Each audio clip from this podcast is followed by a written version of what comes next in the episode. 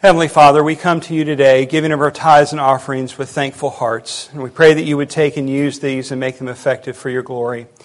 And Lord, would you enable us to continue to live generous lives, not only as we give of our money, but Lord, as we give of ourselves, that we would see ways in which we can serve you by serving others. Open our eyes, Lord, cause us to see and respond.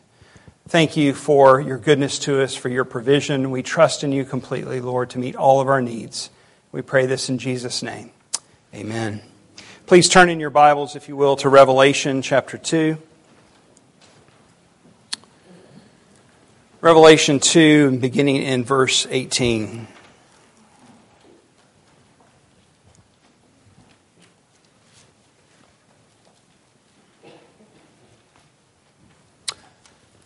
Revelation 2:18 To the angel of the church in Thyatira write the words of the son of God who has eyes like a flame of fire and whose feet are like burnished bronze. I know your works your love and faith and service and patient endurance and that your latter works exceed the first. But I have this against you that you tolerate the woman Jezebel who calls herself a prophetess and is teaching and seducing my servants to practice sexual immorality and to eat food sacrificed to idols. I gave her time to repent, but she refuses to repent of her sexual immorality. Behold, I will throw her onto a sick bed, and those who commit adultery with her I will throw into great tribulation, unless they repent of her works, and I will strike her children dead.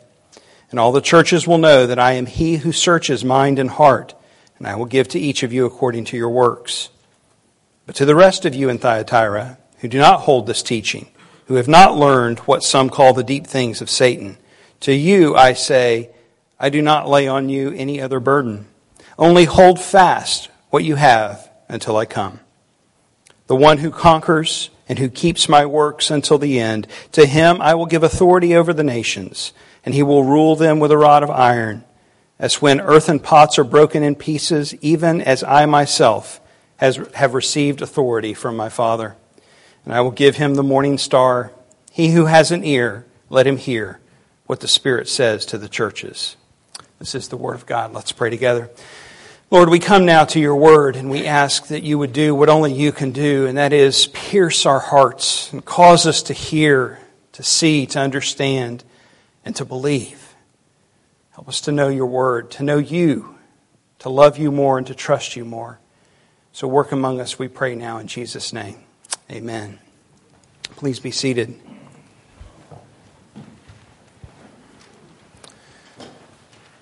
One of the things that stood out in my studies this week in the city of Thyatira were the number of scholars and commentators and authors who mentioned how insignificant Thyatira was. It sounded a little bit like a jab. You know, we don't want to be thought of as insignificant.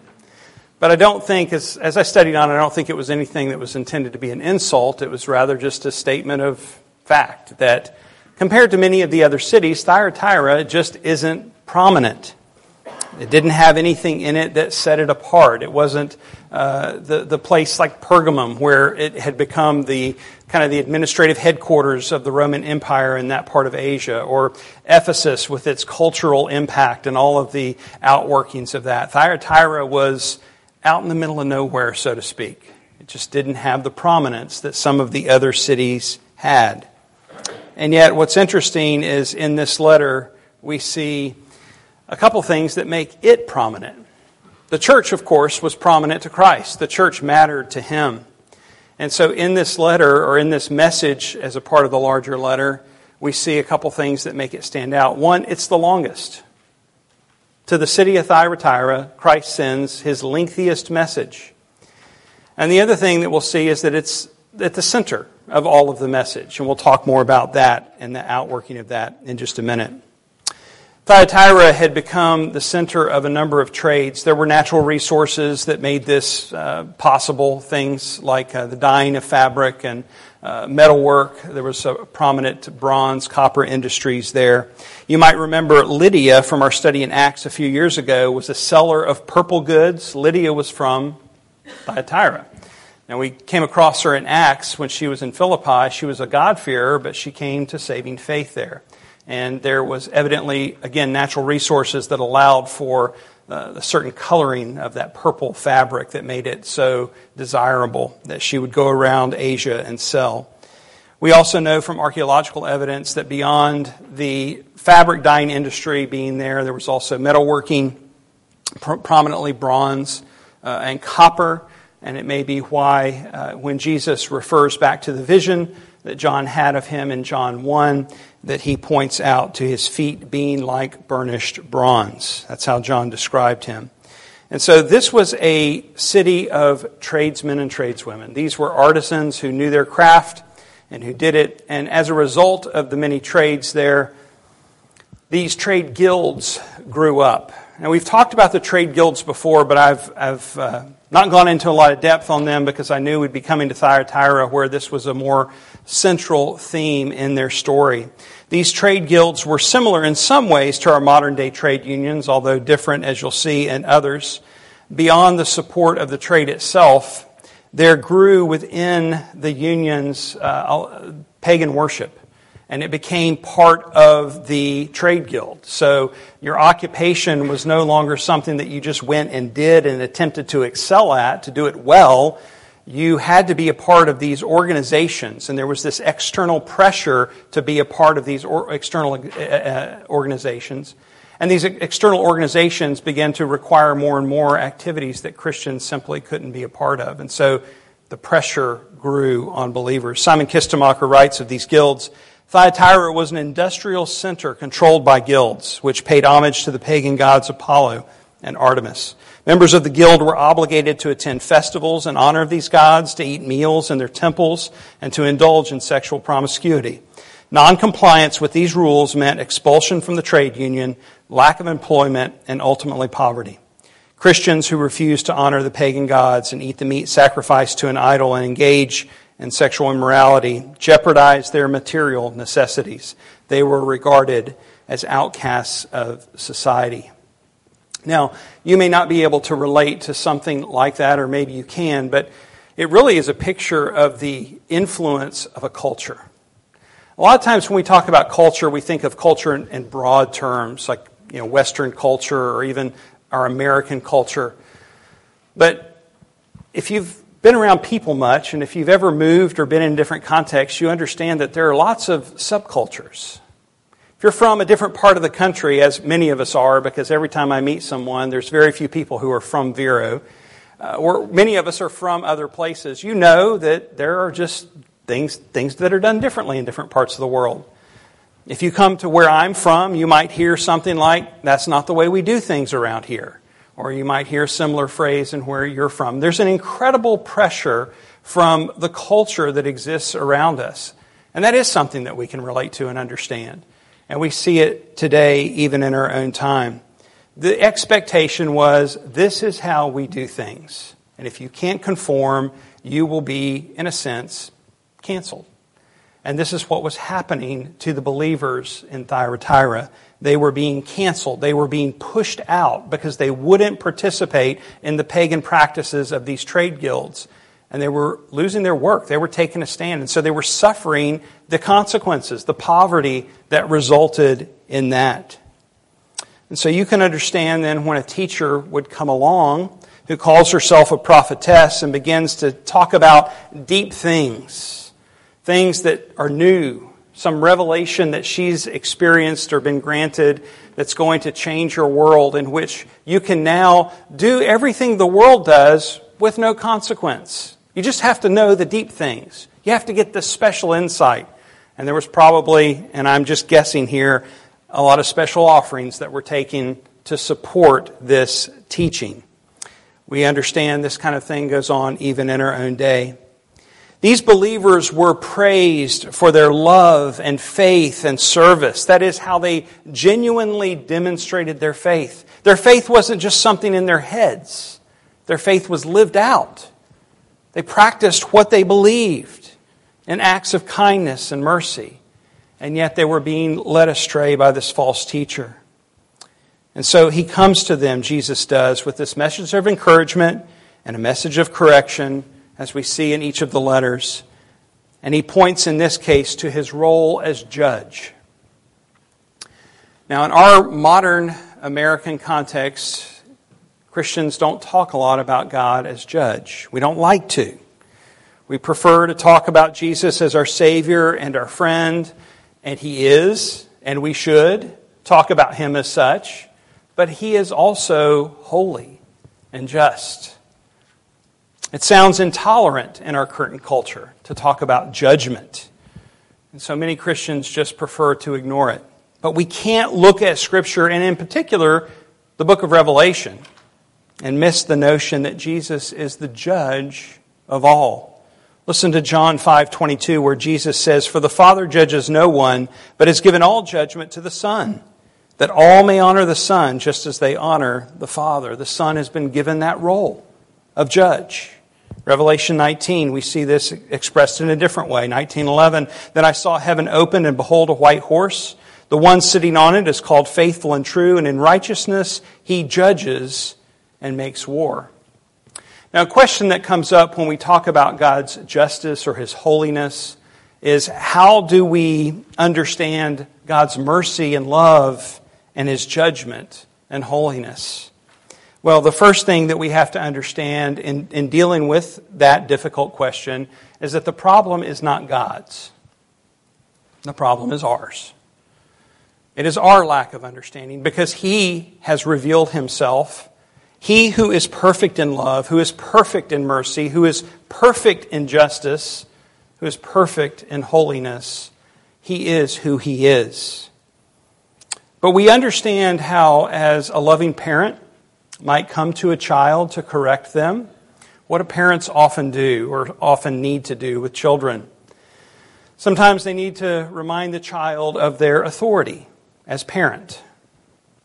Sometimes they need to remind the child of the consequences of their actions or the dangers of their actions. And in doing this, we understand this is not unloving at all, but is merciful.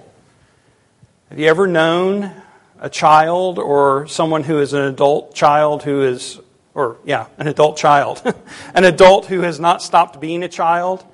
And you recognize that it's often because they haven't been taught what authority is they haven't been taught about the consequences of actions.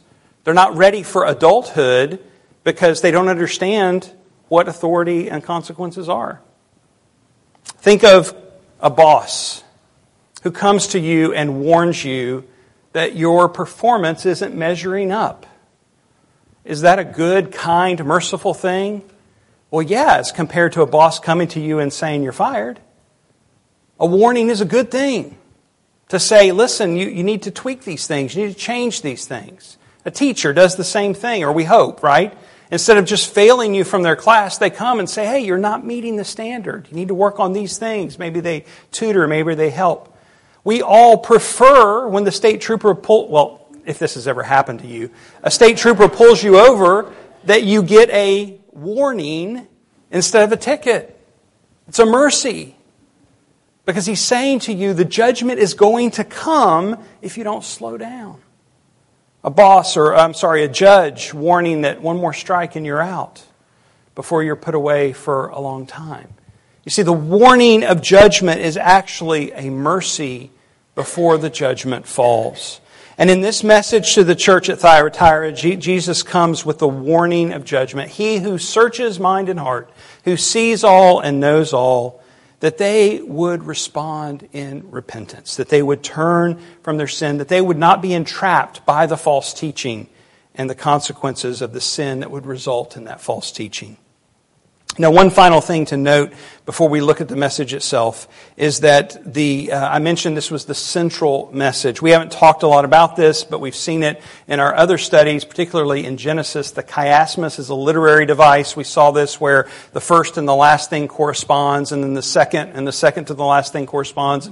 And we see often what is the center is of central importance or a central message. And the messages to the church, churches in Asia are orchestrated in the same way. It's a chiasmus. And so here is the central message. This is a message that really applies to all churches.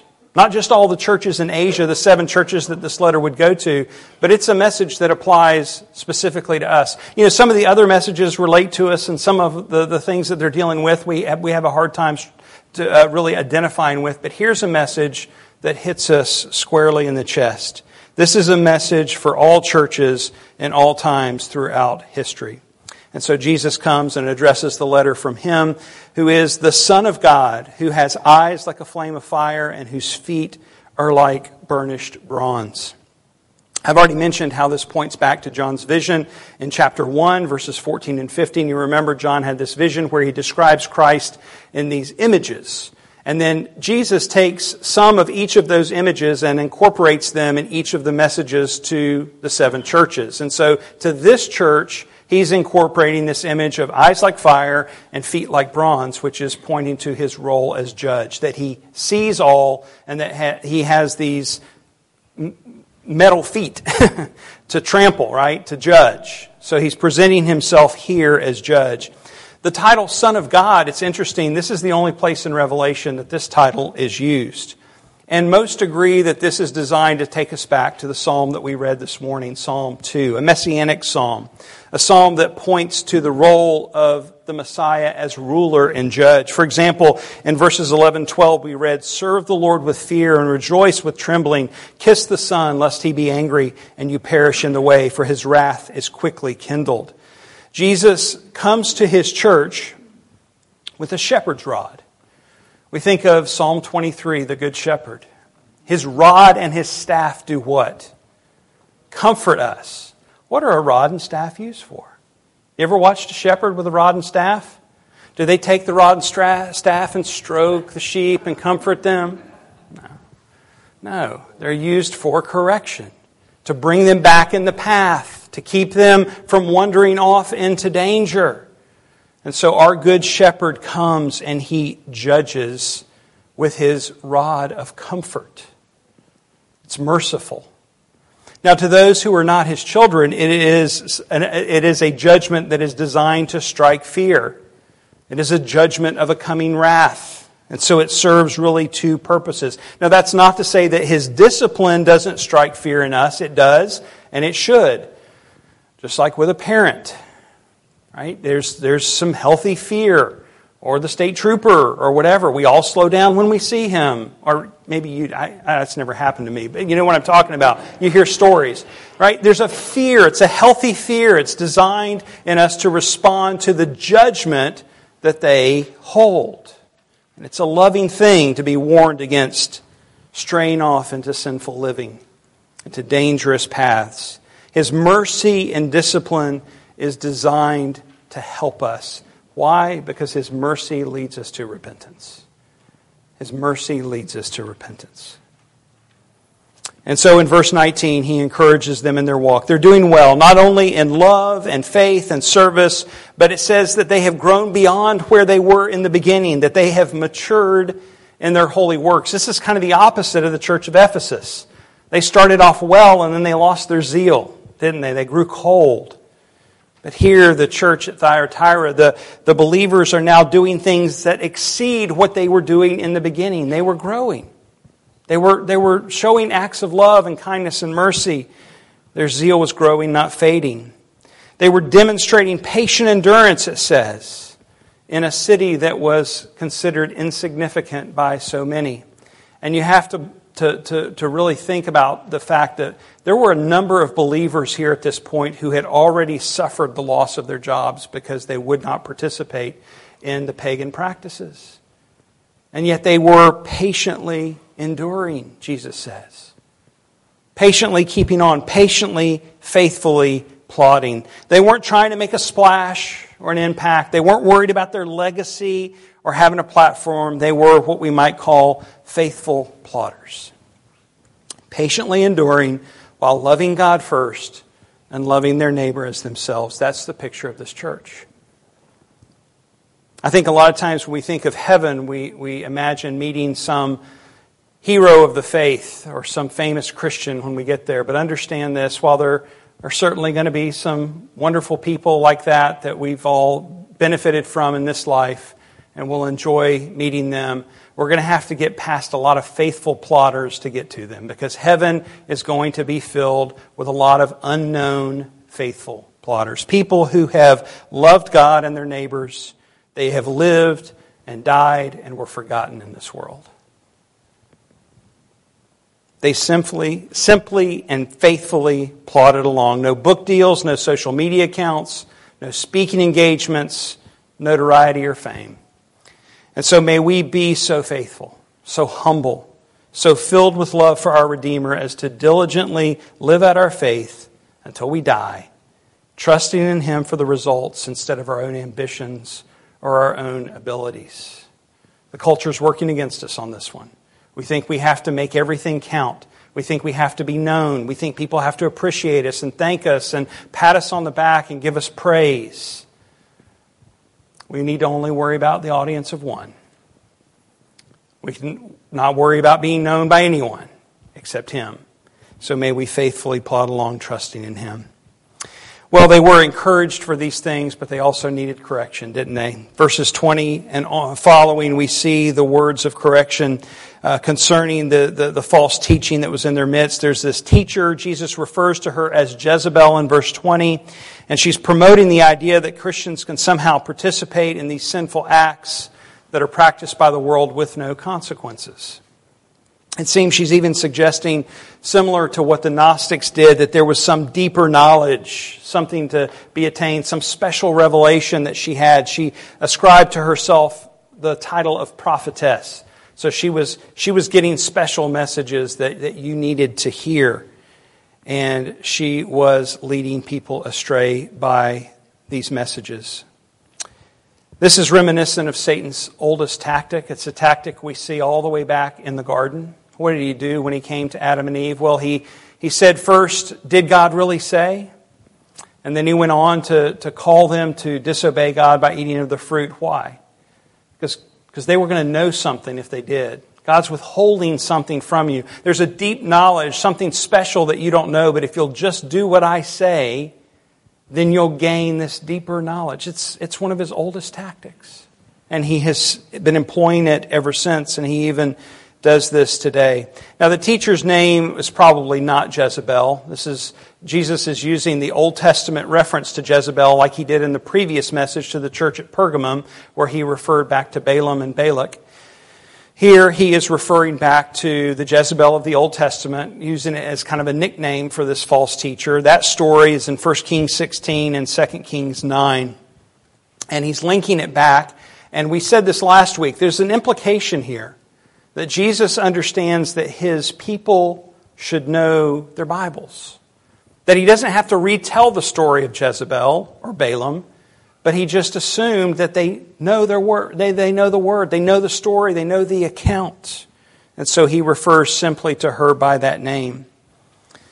But not only do we see that he expects us to know the word, but we also see how the word remains relevant through the ages that here Jesus is using an account from a long, long, long time ago, even at this point in history when he speaks to this church in Asia, but it even speaks to us to this day. It still instructs us. It's one of the beauties of God's Word that it continues to instruct, it continues to direct, it continues to correct and discipline and challenge us. His Word will not return void. Now, the Jezebel of the Old Testament, you remember the story. She was a princess from Sidon. Ahab, the Israelite king, married her against God's command to marry outside of the covenant or the body of faith. And just as God had warned them as the reason why, uh, well, it happened, right? She began leading people astray to do the very things that are described here in Thyatira, that uh, she was leading people into sexual immorality, into idol worship. And so Jesus ties these two episodes together. He states clearly in verse 20 that she, the current Jezebel, is teaching and seducing my servants to practice sexual immorality and to eat food sacrificed to idols, just like the Old Testament Jezebel. God was merciful. Verse 21 says, giving her time to repent, but she refused. She continued to lead people astray. Verses 20 and 21 both mention sexual immorality. We know from uh, historical accounts that that's what it is, that's what was happening. We know this stuff was going on. But we also see in the Old Testament that sexual immorality is often has a dual meaning. It, it, it, certainly refers to the physical act, but it also can refer to a betrayal of God Himself. God has told us, You shall have no other gods before me. He will not tolerate adulterous betrayal. And so here, the sin described as sexual immorality, but likely included not just that, but many other acts of betrayal against God's call to refrain from living according to the world's patterns. In other words, you and I are not off the hook just because we've refrained from sexual sin. What other things are you putting before God? What else has become the object of your hope, the object of your affection? Where do you go in your heart, in your mind? Where does it wander? Where do you go for pleasure? Where do you go to dull the pain? Where do you go for amusement in the secret of your own mind for comforts? You see, purity is not just purity of the body, it's purity of heart and mind. And Jesus says to them in verse 23 I am the one who searches the mind and the heart. And he is going to judge those who refuse to repent in Thyatira. He's going to cast them out, her onto a sick bed, them into tribulation, and the followers of her, if they don't repent, will eventually be struck dead. This is real judgment. This teacher may have duped a lot of people into thinking that they could get away with living in sin, that they could avoid the consequences. Maybe they thought they were, like, hey, nothing bad's happening. I'm, I'm making money in my trade. I'm going and doing this stuff with the trade guilds, and everything looks good, right? They don't feel anything going wrong, any judgment. And so Jesus is reminding them that He searches mind and heart, and He comes to discipline those who are His, that they should turn and repent. And he adds to that that he will give to each according to your works, that there are consequences. We reap what we sow. Now, this doesn't mean that there isn't forgiveness and mercy. For God's children, we know that there is, but we understand that it is His mercy that leads us to repentance. And the mercy may come at first in the warning of judgment. Isn't that a mercy? Yeah, we've established that. That's a mercy. But even the judgment, the discipline itself, is a mercy because it corrects us. It's the rod, the staff that brings us back onto the path. This is an incredibly loving thing that our Good Shepherd comforts us with his rod and staff to lead us back to green pastures and cool waters and comfort our souls. His discipline, although unpleasant, is good for us when we're sinning. Now, before he moves to the promise, Jesus mentions, interestingly, those who have not been duped by this false teacher. Look in verse 24. They have not fallen prey to the false teaching. I think it's interesting that he distinguishes this group. We're not told which group is larger. It, it may be that the ones being led astray was, a, was the minority in, in, the, in the church. We don't, we don't know this for certain. Jesus is still dealing with them, but he doesn't leave the others out. He refers to them as those who have not been seduced to learn what some call the deep things of Satan. Now, we're not given an explanation why Jesus uses these words here, uh, but the explanations that I read that I thought were the most plausible is that it's likely that she was teaching that these were the deep things of God. And this is Jesus' way of saying, not the deep things of God. These are actually what she's calling deep things. These are the deep things of Satan. This is false. It's wrong. And that, of course, would have been consistent with Gnostic patterns that were, were so prominent in this time. The deep things are actually of Satan, and thus this is a warning to Christians throughout history, including our own time. Greg Beale writes Christians must always be aware of those who lay claim to new revelations or deeper truths and have never before been discerned or widely practiced in the body of Christ. Let me read that again. Christians must always beware of those who lay claim to new revelations or deeper truths that have never before been discerned or widely practiced in the body of Christ. It isn't that tradition becomes our scripture. We, we go to scripture for truth, but beware when someone comes along who, for the past 2,000 years, delivers something that, that the church has never seen, understood, or taught. Be very, very, very wary. So he comes to them and he tells them to do this hold fast to what you have until I come. You who have not been led astray, don't let your guard down. Know that Satan still desires to deceive you. Stand firm. And then he moves on to the promise. Now, we're familiar with the pattern now as we're in the fourth message to the churches. We know how this works that at the end is a promise given to the one who conquers or to the one who overcomes. And I know we've made this clear, but for the sake of anyone who hasn't been with us and for a good reminder that we can all benefit from, the overcoming is our faith. 1 John 5 4. The overcoming is not our works, it's not our effort, it's not our good intentions. The overcoming is the one who has overcome, and it is our faith in him. That's who the promise belongs to, to the one who trusts in the Son of God. That's what John says in his first epistle. And here, the promise to the overcomers is authority over the nations, to rule them with a rod of iron. Sounds like something out of Narnia, doesn't it? It's a little bit exciting, right? That we might be kings and queens and rule the land.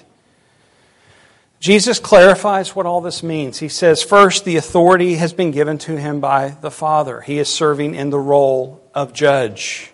And this takes us back to Psalm 2, this messianic psalm that points to his kingly rule. That at the time under the Old Covenant, it's expressed through the kings of Israel, but now the reigning Christ is ruling from his throne and ruling through his church, the body of Christ. What does this look like? Well, in Matthew 28, Jesus gives what we know is the Great Commission, a passage we're very well familiar with. Listen to his words in the context of what we're looking at today. All authority in heaven and on earth has been given to me. Go therefore and make disciples of all nations, baptizing them in the name of the Father and of the Son and of the Holy Spirit, teaching them to observe all that I've commanded and behold, I am with you always to the end of the age. You see, this is not a ruling and a reigning according to the world's understanding. It is a ruling through the transforming power of the gospel. Making disciples, that is calling people to follow Christ in faith. Baptizing, it's a picture of bringing people into the covenant community. Teaching them to observe describes the benefits of a life lived according to God's gracious law. You see, the ruling that we experience in this part of life is upside down. It isn't about our power and authority. When we read it, let's be honest, that's what we want. That's why I made the, the Narnia quip. We want to be kings and queens. We want to rule like kings and queens rule. But that's not the way it works in the kingdom because we're not the ones with the power. Jesus is. And so it is His power and His authority that He is ruling through His body in our weakness and humility. That's how He works. He doesn't work through our power, through our authority. He works through our humility and our weakness. And this is why we have all of the teaching about the first will be last, the last will be first. He who seeks to be greatest will be the servant of all. And all of this language that shows us this upside down nature of the kingdom. It is upside down because it isn't about us, it's about Him. And it's designed not to give us glory or power, but it's to ascribe power and glory to Him. And pots are shattered as sinful patterns are defeated, and, th- and strongholds are brought down. The church moves forward with Christ's transforming power so that even the gates of hell will not prevail against it. You see, the church is not a country club, we're not a civic organization.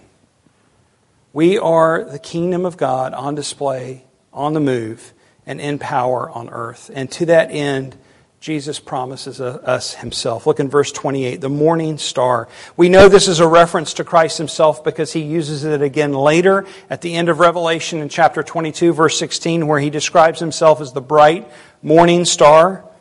In other words, he is forever with us. He is guiding us and empowering us and working through us to accomplish all of his sovereign purposes until he returns. And at that point, all will be made right and we will have no dread of his judgment anymore. Because not only will we enjoy the benefits of the penalty of sin being removed, which we enjoy now, but at that time, the power of sin, the presence of sin will be removed from our lives. And we'll have no need for correction anymore, will we? We will walk with him in holiness. But for now, we still need his loving correction, don't we? We need his guidance. We need his discipline that we would be kept safe from the effects of our sin. He knows all. He searches mind and heart. He knows when we sit and when we rise. He knows us full well.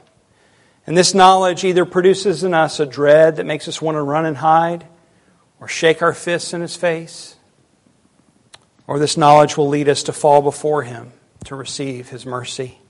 And so, if you have never trusted in Christ, then consider his loving kindness toward you today. Call on him in faith today for the forgiveness of your sins, that you should no longer have to fear the dread of his all seeing eyes. And for you who are believers, don't harden your heart in unrepentant sin. Don't pretend that you can hide from him and do things or think things in secret. He sees all, He knows all, and He desires that we repent. Daily coming to Him in faith, turning from sin, turning toward Him, trusting Him. Know that as His child, He will not lose His grip on you, but as His child, He will correct you in discipline. He will lovingly, lovingly use His rod and His staff to comfort you in bringing you back from the path of sin. So call on the one who is faithful and true, the bright and morning star, who is abundant in mercy and ready to forgive. Know the freedom from sin through repentance instead of wallowing in slavery to it. He stands ready to forgive and to cleanse you from all unrighteousness. And so may we continue to be faithful plodders in this life that He's given us, wherever He's planted us for as many days as He allows. May we continue to trust Him. Because He is faithful, we can patiently endure to the end. Because of His mercy, we can hold fast to what we have until He comes. Let's pray. Lord, would you do this work in us? I do pray today that if there's anyone here who does not trust you, that you would draw them to yourself, that they would see the loving kindness of you, that they would call on the name of Christ in faith for the forgiveness of their sins, that they would know the freedom that is found in forgiveness. And Lord, for every believer here today, would you continually call us to repentance? to live lives of faith and repentance, where we don't become complacent or indifferent towards sin, but we recognize the dangers, the consequences of living sinful lives, that we don't get warmed up by the culture into thinking like these, these, these folks who followed this Jezebel, into thinking that, they, that we can live as the world does without consequences of sin. Lord, keep us from that. Protect us from that. May we see that sin is dangerous and harmful, but ultimately, Lord, it's an affront to you. It's a betrayal against you. And so, would you break our hearts over our sin and lead us to repentance, that we would trust you and obey you? Thank you for the forgiveness of sins that is ours in Christ. Would you remind us and refresh us in that forgiveness each and every day, that we would then be faithful plodders, regardless of whatever. Uh, opportunities you give us in this life, that we would live according to whatever you've given to us to steward, that we would live in a way that is loving you with all of our heart, soul, mind, and strength, and loving our neighbor as ourself, trusting you until the day that you call us home or the day that you return. And we look forward to that and pray all this in Jesus' name. Amen. Let's stand.